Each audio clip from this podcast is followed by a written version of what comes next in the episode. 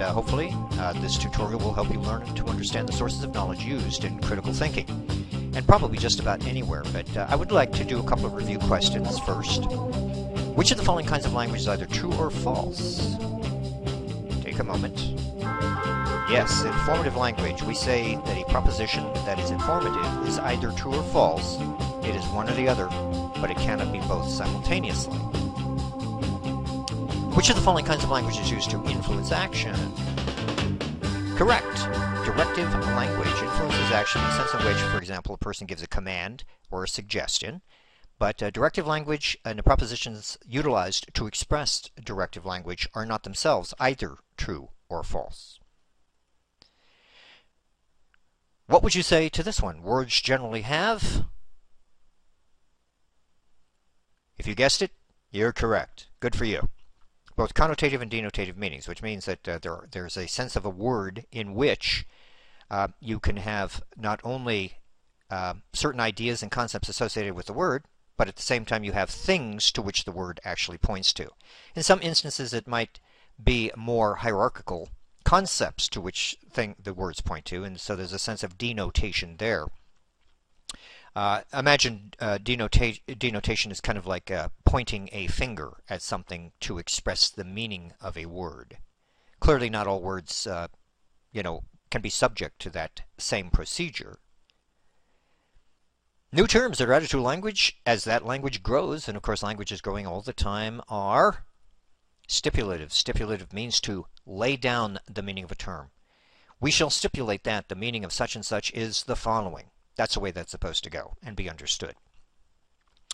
When the term itself is in its own definition, the result is, you guessed it, a circular definition means that you're really not saying anything at all. You're just, in essence, even if it might be with slightly different wording, repeating the um, definiens, so to speak, with the definiendum the term to be defined and the term doing the defining. They're roughly the same thing. Circular, you're just going circular. You don't really learn any new and exciting information, or if not exciting, at least new, novel, or additional information about the term to be defined in a circular definition. Terms that are deployed to clear up ambiguity in use are normally the best uh, guess on that one would be precising definitions. Precising definitions actually literally make it clearer what the intended definition of a term or concept is. Now on with PowerPoint. To review, again, good critical thinking skills do require a sound knowledge base, and we can say that knowledge is, as stated here, information, possibly experience, that we think is true and for which we have justification or evidence. We say that if you know something, what it is you know, if you're using the word in a somewhat more technical manner, if you know something, what it is you know is true. In other words, what you know is a true proposition. That true proposition is ordinarily referred to as a fact. Now, it could be that uh, what we think is a fact during one era or time span later turns out to be uh, a non-fact, but at least if you say you know, what it is you know you take to be true. That is to say, in our language, in critical thinking, a true proposition is what you know, if you know anything at all. Um, if we do understand how our knowledge actually is acquired, and there are several sources for the acquisition of knowledge, as well as having an awareness of the limits of our understanding, uh, we might um, be able to better do logical reasoning. Two great traditions, uh, it, certainly in the Western world, but I think you'll see evidence of them throughout all cultures, really, um, are rationalism and empiricism. And I think it's safe to say that uh, the way in which we look at the world uh, is typically shaped by how it is that we arrive at the truth or what our conception of truth is and what we think uh, you know the sources are of knowledge.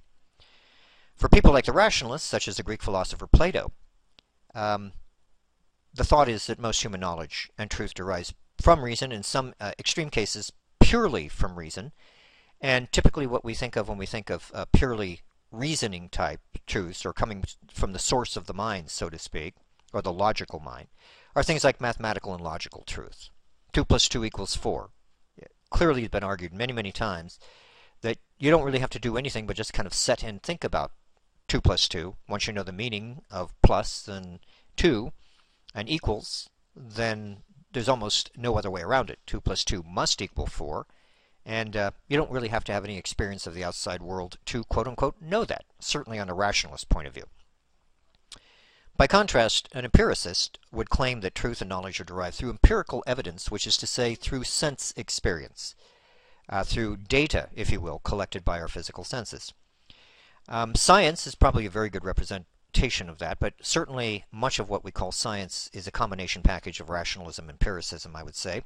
Theoretical physics is, I think, largely a rationalist approach, whereas something like biology, to some extent chemistry maybe, botany, uh, anthropology, if regarded as a science, physical anthropology, uh, is based in greater part, it can be argued, uh, on the evidence of the senses, how it is that we uh, have observed the world, what we've collected, what we put together uh, to construct a, view based upon sense experience.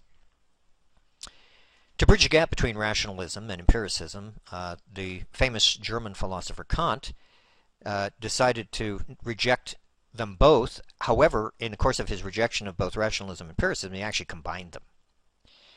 Kant argued that our experience of reality isn't a matter of reasoning or empirical evidence, at least not solely, but is dependent also on the structure of our minds. The way in which our mind is constructed actually contributes to the experience of reality and how it is that we approach it, understand it, and ultimately uh, live within the, the world of quote unquote reality. So in other words, we don't really see reality as it is in and of itself, but rather in terms of the way in which our brain or our mind interprets it, because our mind, Kant argued, structured uh, and processed information that comes in from the, if you will, for the sake of this presentation, outside world, if there is one. Uh, common sense would probably suggest to you that there is something that we philosophers refer to as the outside world as distinguished from that which is within you in terms of your own inner consciousness, if you like that way of expressing it.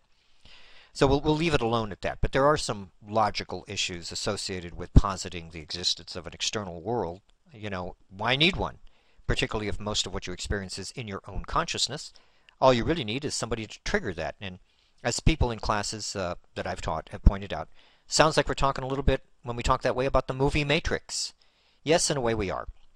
It could be that uh, perhaps if uh, only consciousness is important in our experience and what we consciously are aware of, which we are experiencing, and, and, and hence is empirical in that sense, then if you had some kind of machinery uh, that uh, triggered certain kinds of events that were associated with your experience consistently, you might ultimately be uh, deluded into thinking what you're experiencing is actually something called the outside world.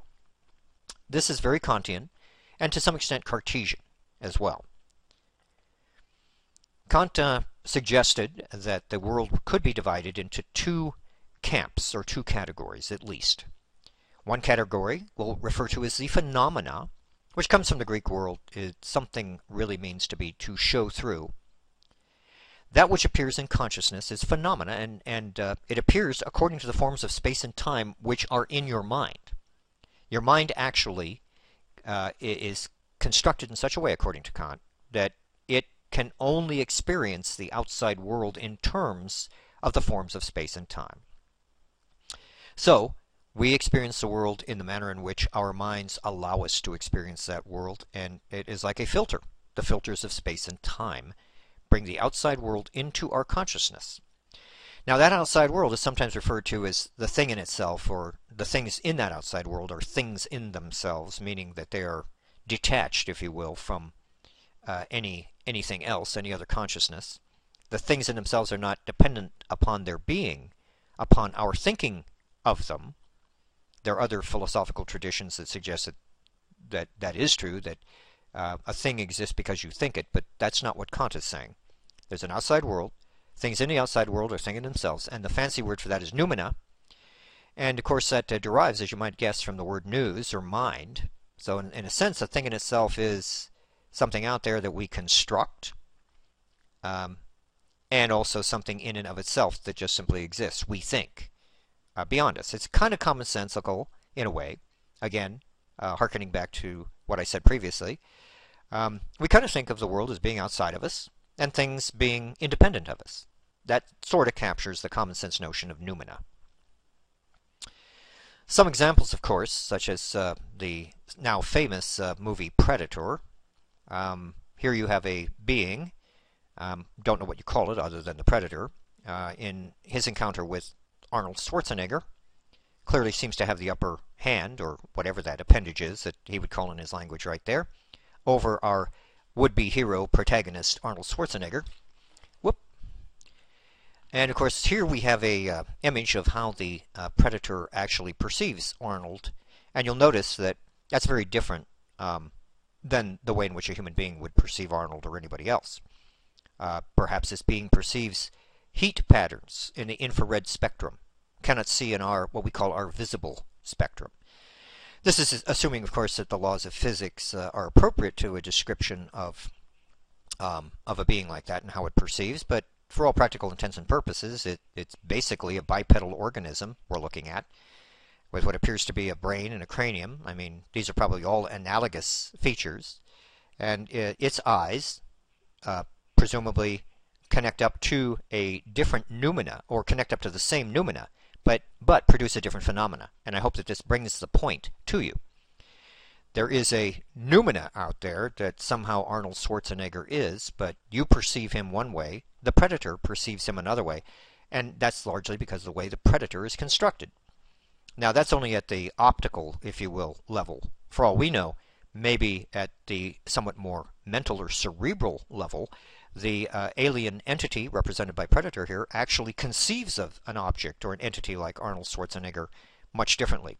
Maybe not as a separate object, but maybe more as something that kind of emerges from a background, which would be to make the Arnold noumena, noumenon, into something quite uh, uh, unremovable, so to speak, from the background uh, terrain or the background imagery you can kind of see what I'm talking about in this this picture. I know I know it's science fiction, but if you go with it for just a bit, it may illustrate an important point that Kant is trying to make, and that is that um, you can kind of notice here on the basis of the way in which this creature perceives Arnold that uh, he doesn't appear to be entirely distinct from this background.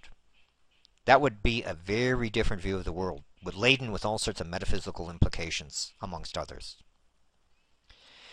There's some really cool illusions here and I don't like to use the word cool, but uh, it ends up that uh, the reason I'm using it is because there's a, there's a website out there that has some really interesting optical illusions. We're going to try it for the sake of this presentation, so um, be patient if there's a bit of a hang-up here.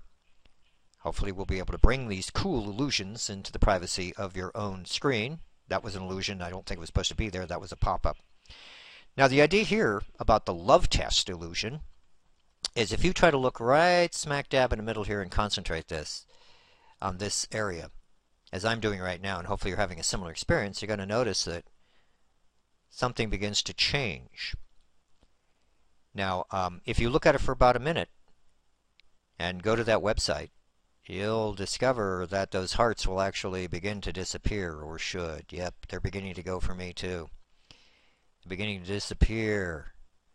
Yes, look closely at the center and some of the hearts begin to disappear. Probably different for different people, but interesting optical illusion and tends to show that because of the way in which our optical nerve centers are set up and the way in which we are just simply physically constructed, it's pretty easy to create an illusion in which, quote unquote, the noumenon or noumena begin to vanish, actually. That's at least one interpretation I suppose I'd place on this phenomenon. But I hope you have a chance to kind of look it over yourself. Now, uh, with a little luck, we'll go back to our, presentation, and we'll go to this other optical illusion. See if we can bring up this uh, GIF image here. Eh, it's going to bring up uh, Paint Shop Pro. And if everything works out okay, that will come up too. Now, if you just gaze upon this for a period of time, I try to gaze on the big wheel you're going to notice that the little small wheels peripherally appear to be moving. Now, this is one of those appearance reality questions that Plato certainly would famously have wanted to um, invite us to consider. Are the wheels that are, in a sense, for the sake of our presentation here, noumena, the things in themselves, are they actually moving or is it the way in which our mind and, and also our perceptual apparatus, our vision, is it the way in which our vision is constructed uh, that's causing us to think that they were moving. Now, if we didn't know any better and we didn't know that this is an illusion and we found somebody with a big banner maybe placed in a hallway and you're walking down the hallway and you're looking at that uh, one big Uh, off to the left here, series of what appear to be a bunch of uh, rectangles, black, blue, and yellow rectangles arranged in a certain pattern. And off to the, the right, peripherally, you actually see, uh, or seem to see, these little wheels moving. And I'm assuming you're probably seeing what I'm seeing. They move very quickly. It's a really cool optical illusion. Now, again, not knowing any better, if you didn't know it was meant to be an illusion, you might have some trouble figuring that out, don't you think? Okay, well, we're going to try to resume our little slideshow here. And let's go back to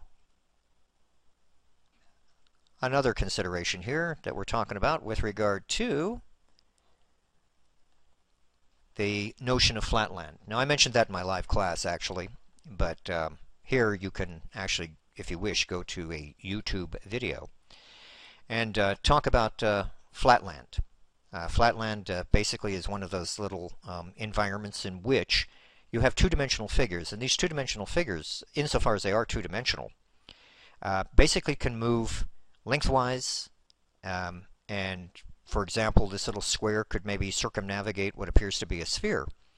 But remember, they, they can only move in basically two dimensions. Now, human beings, at the very least, can move in four dimensions. And what that means is length, width, and height. Uh, so technically speaking, these flatland creatures have no height. Now think of what kind of world these people, these creatures live in. Think about how they would perceive the world almost simply based upon their geometry. Which again, seems to be a kind of a Kantian point. It's almost as if Kant was saying that based upon the geometry, uh, if you will, of the way in which our perceptual apparatus is constructed and the way in which our minds interpret interpret the outside world, noumena, we see things according to the manner in which we can see them. So a two-dimensional being, for all practical intents and purposes, probably could not realize what a three-dimensional being truly is like, primarily because of the fact of the way in which it is constructed perceptually. Um, so, a very interesting point. Now, if you go to this little YouTube uh, video up here, I'll give you some time. You might be able to copy and paste this um, and then go back to the actual YouTube uh, video itself. We'll give it a try here just because I like to experiment and to see if our screen capture actually works. Imagine a vast plain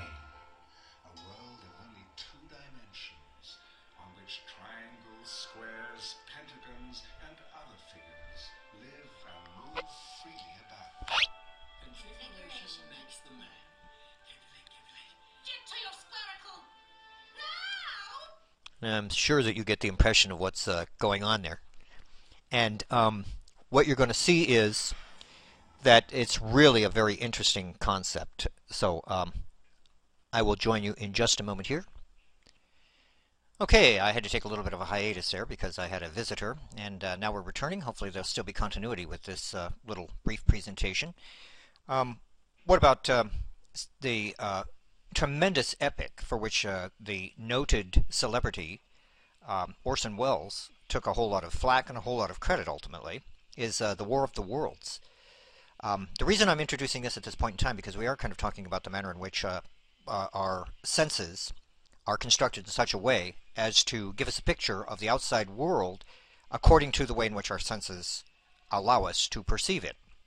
And to some extent, it's not only a sense perceptual issue, but it's also an intellectual issue and a matter of how it is that we uh, approach the world, what our attitude is towards the world, what our perspective or paradigm is. But in uh, the War of the Worlds, it turns out that uh, many, many people back in the 30s were listening to this radio broadcast and uh, just on the basis of what they heard and the way in which it was presented, got the distinct impression that uh, the world, certainly the United States and other places in the world, uh, had been invaded. And it was based upon the H.G. Wells um, book written about 1900 um, about uh, Martian extraterrestrials invading the Earth. Of course, there have been several remakes of that, one with Gene Kelly back in 1951, and another with, uh, of course, your friend Tom Cruise, a much more contemporary actor. Um, very similar plot line from the book uh, to the radio broadcast to the movies. It, it you know, they just uh, each entity that produced these uh, this episode or episodes from the book did it a little bit differently. Let's see if this comes up here. Should. Yeah, there we go.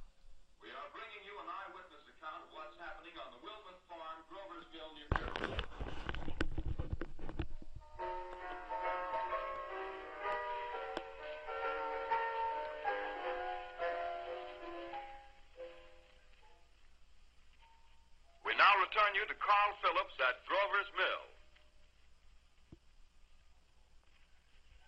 Ladies and gentlemen, am I on? Ladies and gentlemen, ladies and gentlemen, here I am, back of a stone wall that adjoins Mr. Wilmuth's garden.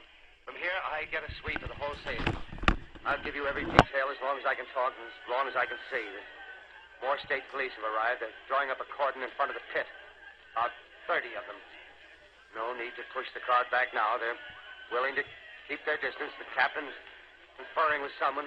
Can't quite see who. Oh, yes, I believe it's Professor Pearson. Yes, it is. Now, now they've parted, and the professor moves around one side, studying the object, while the captain and two policemen advance with something in their hands. I can see it now. It's a white handkerchief tied to a pole. Flag of truce. Those creatures know what that means. Wait a minute. Something's happening. Humped shape is rising out of the pit. I can make out a small beam of light against a mirror. What's that? There's a jet of flame springing from the mirror, and it leaps right at the advancing men. It strikes them head on.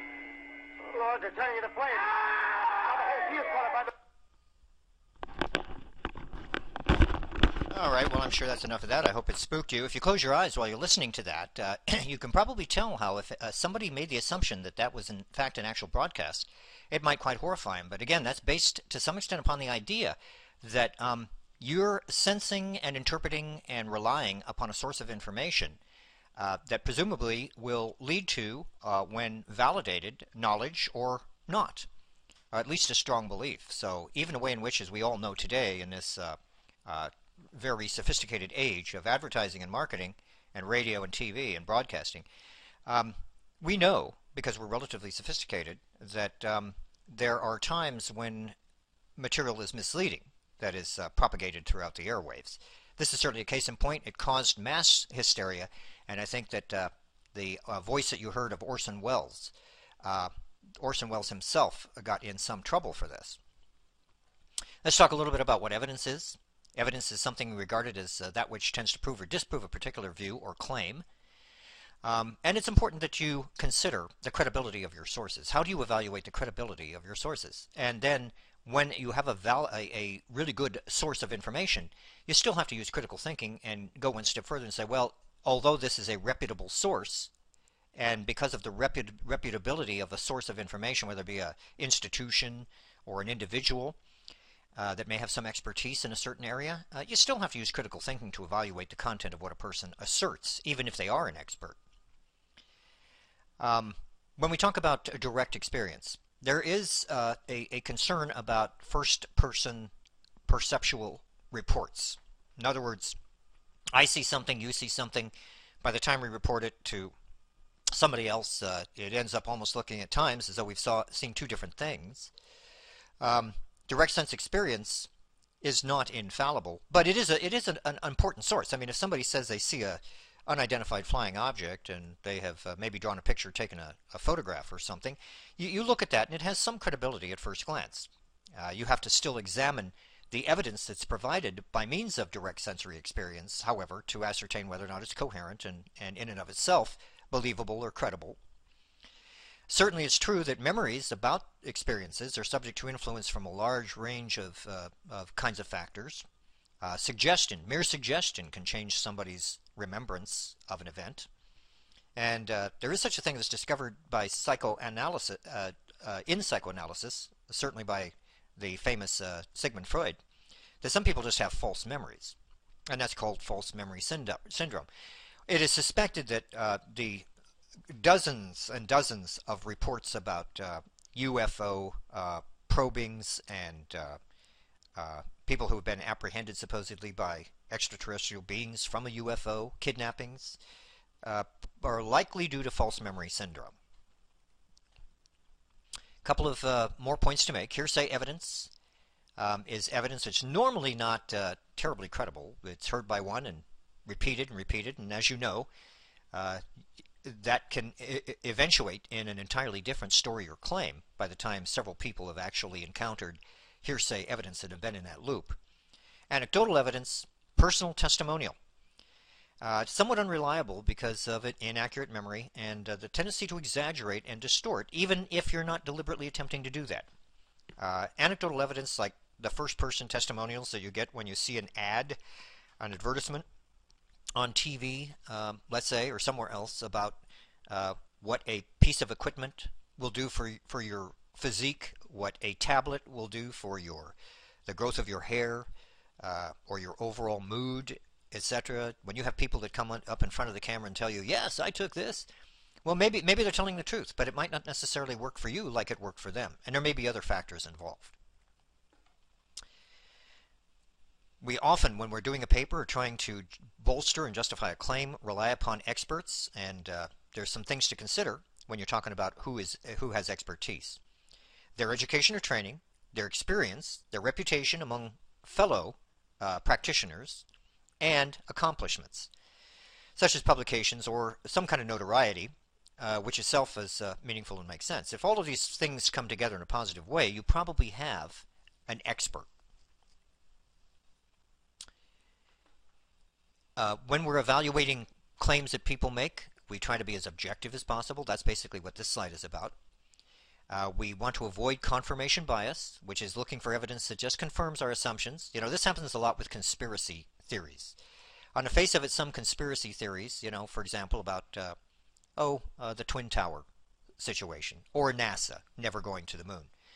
Um, on the face of it, they look credible, but that's only because what has happened, either consciously or not, on the part of the people who advertise conspiracy theories or, or make those kinds of claims associated with conspiracy theories is that they end up only um, finding information and events and reports that confirm and ignore that which would disconfirm. As a critical thinker, you need to consciously develop strategies, we all do uh, need to do this, that compel us to examine the evid evidence, uh, that which confirms our view, and also that which might disconfirm our view. So it's always good to look for contradiction. I'll mention more about how you can use that concept when you're writing a paper called preparing the opposing point of view uh, as you write your paper. Pick out the very best opposite point of view to your own and then show logically why it doesn't work and that could help to strengthen your point of view. When you want to uh, actually increase your knowledge, it probably is something that you already know. You've got to do good research. Don't go to Wikipedia uh, much, if at all. But if you do, I do it sometimes. Uh, it's, a, it's, tempting to do so. It's, it's a very convenient uh, web-based source of some information, but shouldn't be the completely reliable source. You should use it as a not a litmus test, but as a springboard to go on to do further research.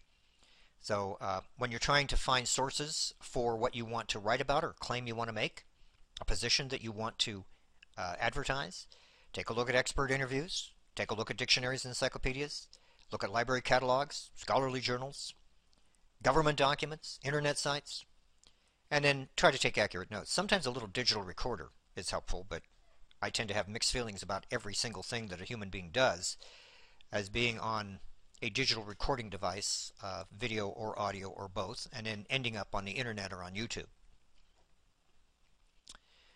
Um, cognitive and social factors uh, are quite important, and uh, indeed, uh, sometimes what happens is that uh, we have errors that are due to due to just simply some kind of an issue going on neurologically. Uh, but uh, indeed, they can be parsed into cognitive and perceptual errors. Uh, perceptual errors uh, certainly can have to do with just uh, making a mistake about what you see. And then, of course, what the mind sometimes does, neurologically, so to speak, is fill in missing bits and pieces of information. There's a very good movie. Um, I'll try to put it up online. Uh, hopefully, I can get a copyright secure security for that. It's called the Future, Studying the Future. And it's by a gentleman named Joel Barker. And it's about a concept called paradigms. And uh, I will devote one of our sessions to an understanding what a paradigm is.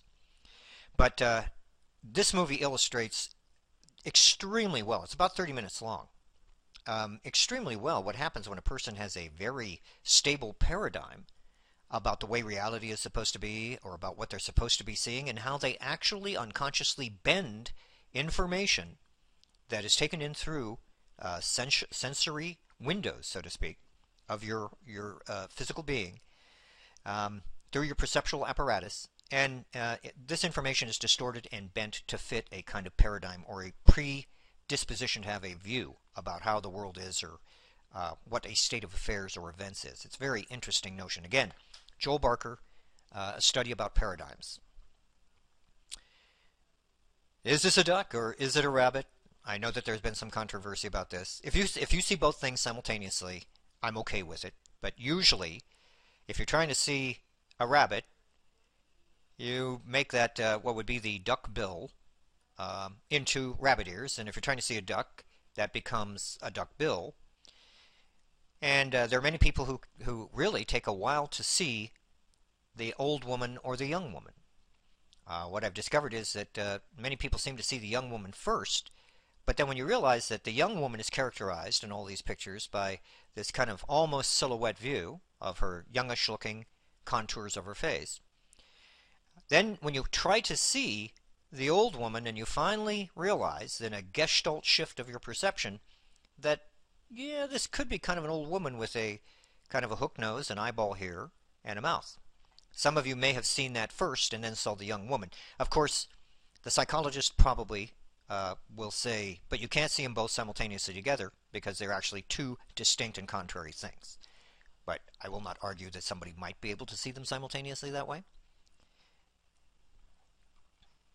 Um, social norms, expectations clearly exert a strong influence. You know, the region in which we're born, the country in which we're born, the politics, all of those things. This is why we actually have such a, a, a almost seeming chasm now uh, between the, the uh, uh, houses of Congress, for example. People can't, can't cross the aisle. They're either liberal or they're conservative, Democrat or Republican. Maybe there's a third party out there of independent thinkers, but uh, that's clearly a case in which people uh, experience the world and see the world in terms of the influences that have been placed upon them or they've come under just by their political party. Think about how much stronger it would be in terms of religion or family or uh, friends or school where you go to or tribe, uh, city even, I suppose, could be. Basic conclusion. Clearly knowledge is a crucial component of effective uh, critical thinking. But we have to take a look at where the knowledge comes from, both in terms, uh, you know, from a philosophical point of view, of how it is that uh, we are constructed to receive data and information from the quote-unquote outside world, but also in terms of how we reason about it. And um, it's clear that we can be mistaken, and I'm the first to confess that I have made many mistakes, perceptually and otherwise. I'm sure if you reflect on it and you're honest, you'll realize that you probably have too. It's normal for people to. We just simply need to be aware of limitations such as this, and uh, when we do our research, try to do it objectively, try to be somewhat scientific, try to be open-minded, and try to look at contradictory evidence. That's the hard part. Try to look at a view which contradicts your own. That's very difficult to do. It's almost a spiritual exercise. Thank you very much for joining me. Hope this has been of some value to you. Okay, I had to take a little bit of a hiatus there because I had a visitor, and uh, now we're returning. Hopefully there'll still be continuity with this uh, little brief presentation. Um, what about uh, the uh, tremendous epic for which uh, the noted celebrity um, Orson Welles took a whole lot of flack and a whole lot of credit ultimately, is uh, The War of the Worlds. Um, the reason I'm introducing this at this point in time because we are kind of talking about the manner in which uh, uh, our senses are constructed in such a way as to give us a picture of the outside world according to the way in which our senses allow us to perceive it. And to some extent, it's not only a sense perceptual issue, but it's also an intellectual issue and a matter of how it is that we uh, approach the world, what our attitude is towards the world, what our perspective or paradigm is. But in uh, the War of the Worlds, it turns out that uh, many, many people back in the 30s were listening to this radio broadcast and uh, just on the basis of what they heard and the way in which it was presented, got the distinct impression that uh, the world, certainly the United States and other places in the world, uh, had been invaded. And it was based upon the H.G. Wells um, book written about 1900 um, about Martian extraterrestrials invading the Earth. Of course, there have been several remakes of that, one with Gene Kelly back in 1951, and another with, uh, of course, your friend Tom Cruise, a much more contemporary actor.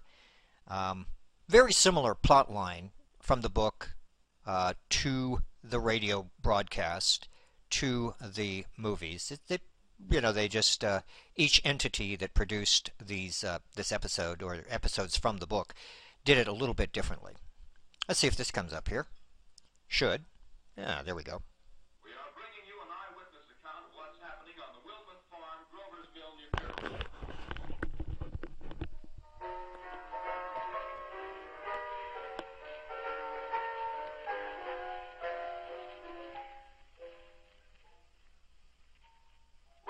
Return you to Carl Phillips at Grover's Mill.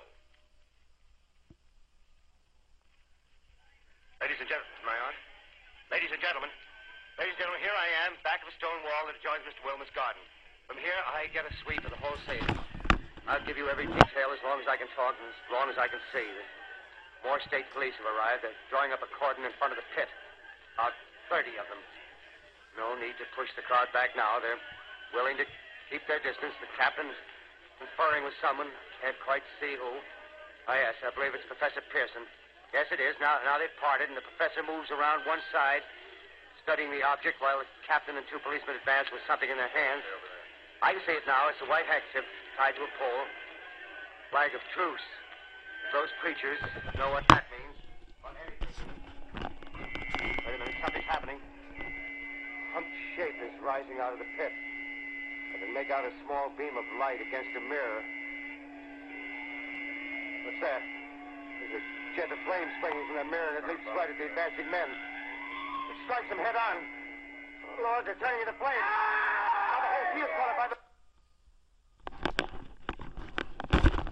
All right, well, I'm sure that's enough of that. I hope it spooked you. If you close your eyes while you're listening to that, uh, you can probably tell how if uh, somebody made the assumption that that was in fact an actual broadcast, it might quite horrify them. But again, that's based to some extent upon the idea that um, you're sensing and interpreting and relying upon a source of information uh, that presumably will lead to, uh, when validated, knowledge or not, or at least a strong belief. So even a way in which, as we all know today in this uh, uh, very sophisticated age of advertising and marketing and radio and TV and broadcasting, um, we know, because we're relatively sophisticated, that um, there are times when material is misleading, that is uh, propagated throughout the airwaves.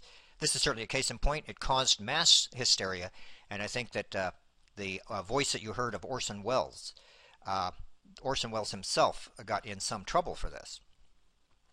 Let's talk a little bit about what evidence is. Evidence is something regarded as uh, that which tends to prove or disprove a particular view or claim.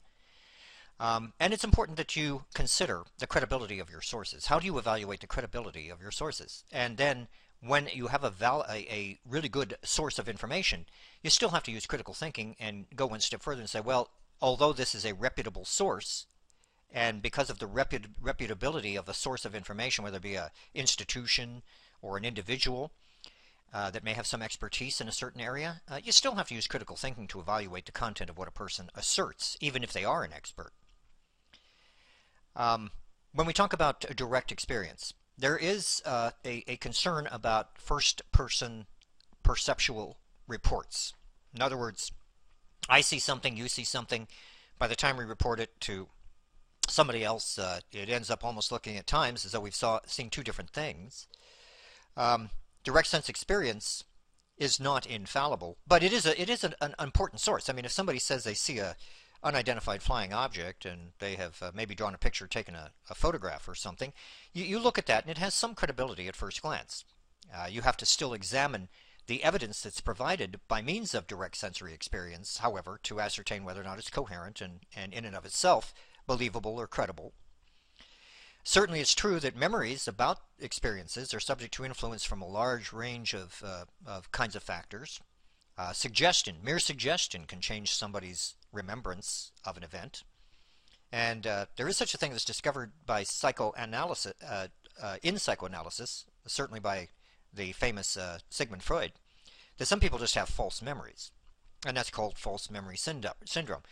It is suspected that the dozens and dozens of reports about uh, UFO uh, probings and uh, uh, people who have been apprehended supposedly by extraterrestrial beings from a UFO, kidnappings, uh, are likely due to false memory syndrome.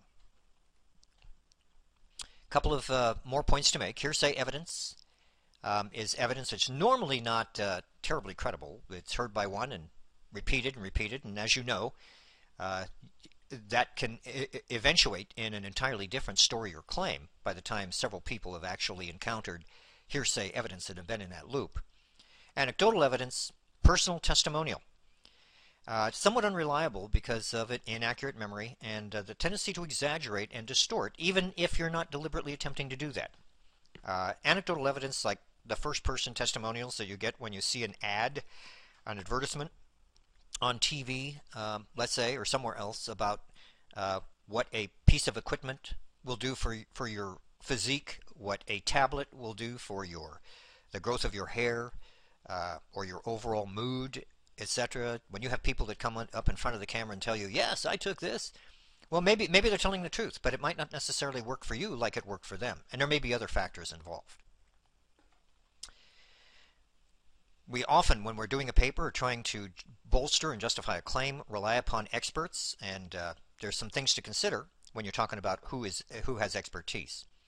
Their education or training, their experience, their reputation among fellow uh, practitioners, and accomplishments, such as publications or some kind of notoriety, uh, which itself is uh, meaningful and makes sense. If all of these things come together in a positive way, you probably have an expert. Uh, when we're evaluating claims that people make, we try to be as objective as possible. That's basically what this slide is about. Uh, we want to avoid confirmation bias, which is looking for evidence that just confirms our assumptions. You know, this happens a lot with conspiracy theories.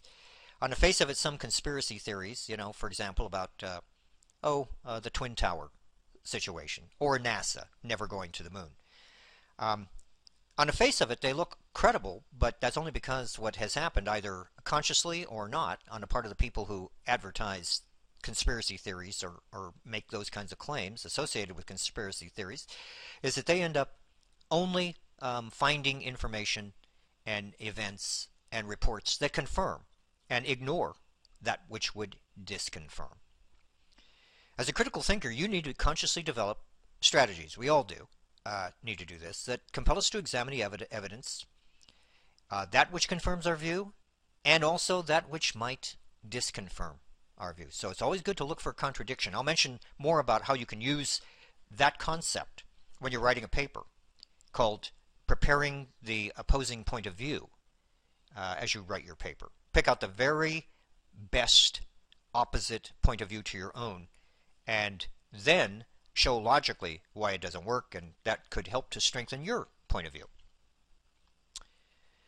When you want to uh, actually increase your knowledge, it probably is something that you already know. You've got to do good research. Don't go to Wikipedia uh, much, if at all. But if you do, I do it sometimes. Uh, it's, a, it's, tempting to do so. It's, it's a very convenient uh, web-based source of some information, but shouldn't be the completely reliable source. You should use it as a not a litmus test, but as a springboard to go on to do further research.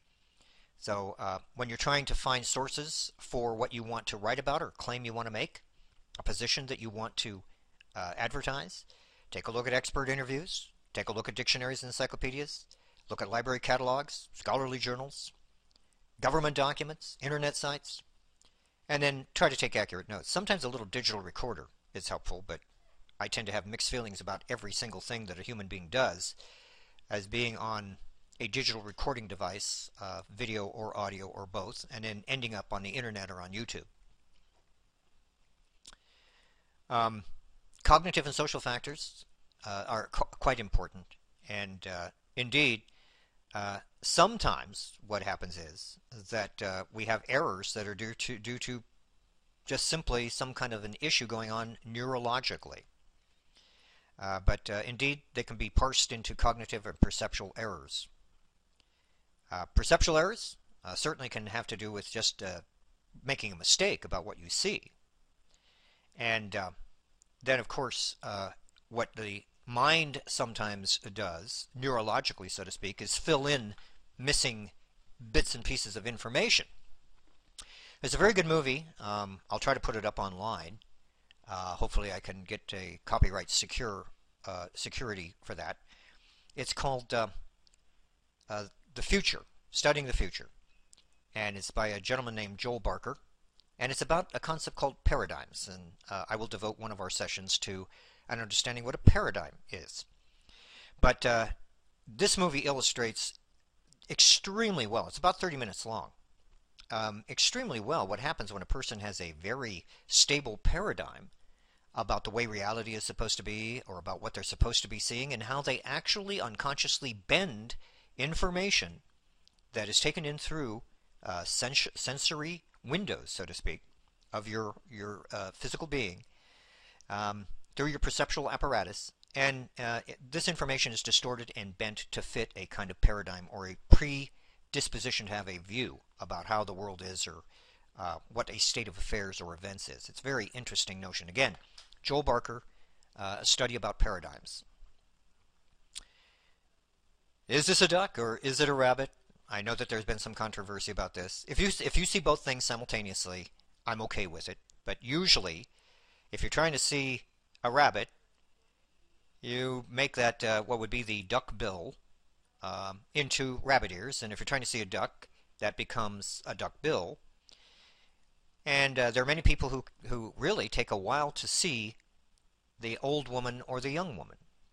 Uh, what I've discovered is that uh, many people seem to see the young woman first, but then when you realize that the young woman is characterized in all these pictures by this kind of almost silhouette view of her youngish looking contours of her face, then when you try to see the old woman and you finally realize in a gestalt shift of your perception that yeah this could be kind of an old woman with a kind of a hook nose, an eyeball here, and a mouth.